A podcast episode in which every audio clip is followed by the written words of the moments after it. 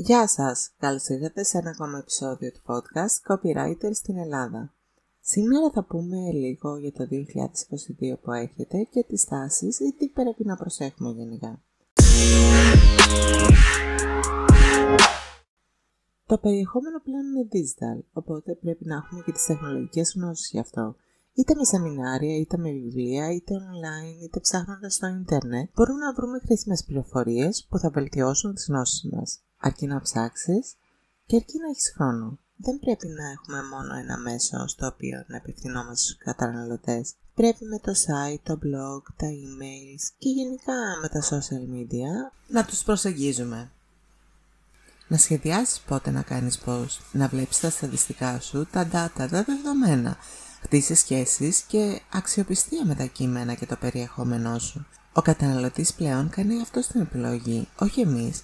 Πρέπει να δώσεις πολύ βαρύτητα στις ανάγκες και στις επιθυμίες τους.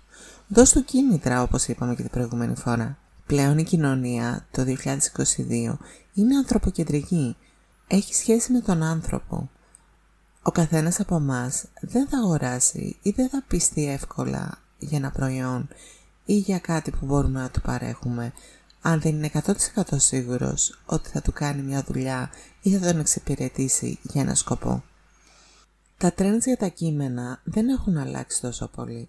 Είναι τα ίδια πράγματα που έχουμε πει σε όλα αυτά τα επεισόδια.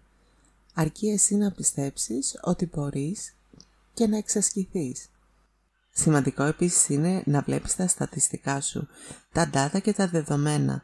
Άμα δεν καταλάβεις σε ποιον απευθύνεσαι, δεν πρόκειται να τον προσαγγίσεις κατάλληλα. Ένα άλλο tip μπορεί να είναι να εστιαστείς στη τεχνολογία που χρησιμοποιείς.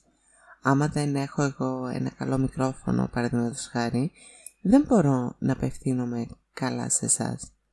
Αν θα αρχίσεις να χρησιμοποιείς βίντεο, ποια προγράμματα πρέπει να έχεις; Αν θέλεις να γράψεις κείμενα, ποιο είναι το πιο κατάλληλο corrector για τα κείμενά σου; Ποια είναι η καλύτερη πλατφόρμα για τα keywords που μπορείς να βρεις; Οπότε, έρευνα, τεχνολογία και όρεξη για δουλειά. Ελπίζω να κάλυψα κάποια πράγματα και κάποιες θεματικές που αφοράν όλους μας. Αυτά ήθελα να σας πω και σήμερα. Ευχαριστώ που μείνατε συντονισμένοι. Αν και μπορεί να έχουμε ακόμη δύο μήνες μπροστά μας, ήθελα να μοιραστούμε κάποιες πληροφορίες, σκέψεις και ιδέες για το 2022. Θα πούμε κι άλλα για τη καινούργια χρονιά και τις τάσεις, οπότε μείνε συντονισμένους αυτούς τους δύο μήνες που έρχονται. Να έχετε όλοι ένα καλό απόγευμα ή καλό πρωινό, ανάλογα στην ώρα που με ακούτε. Γεια σας!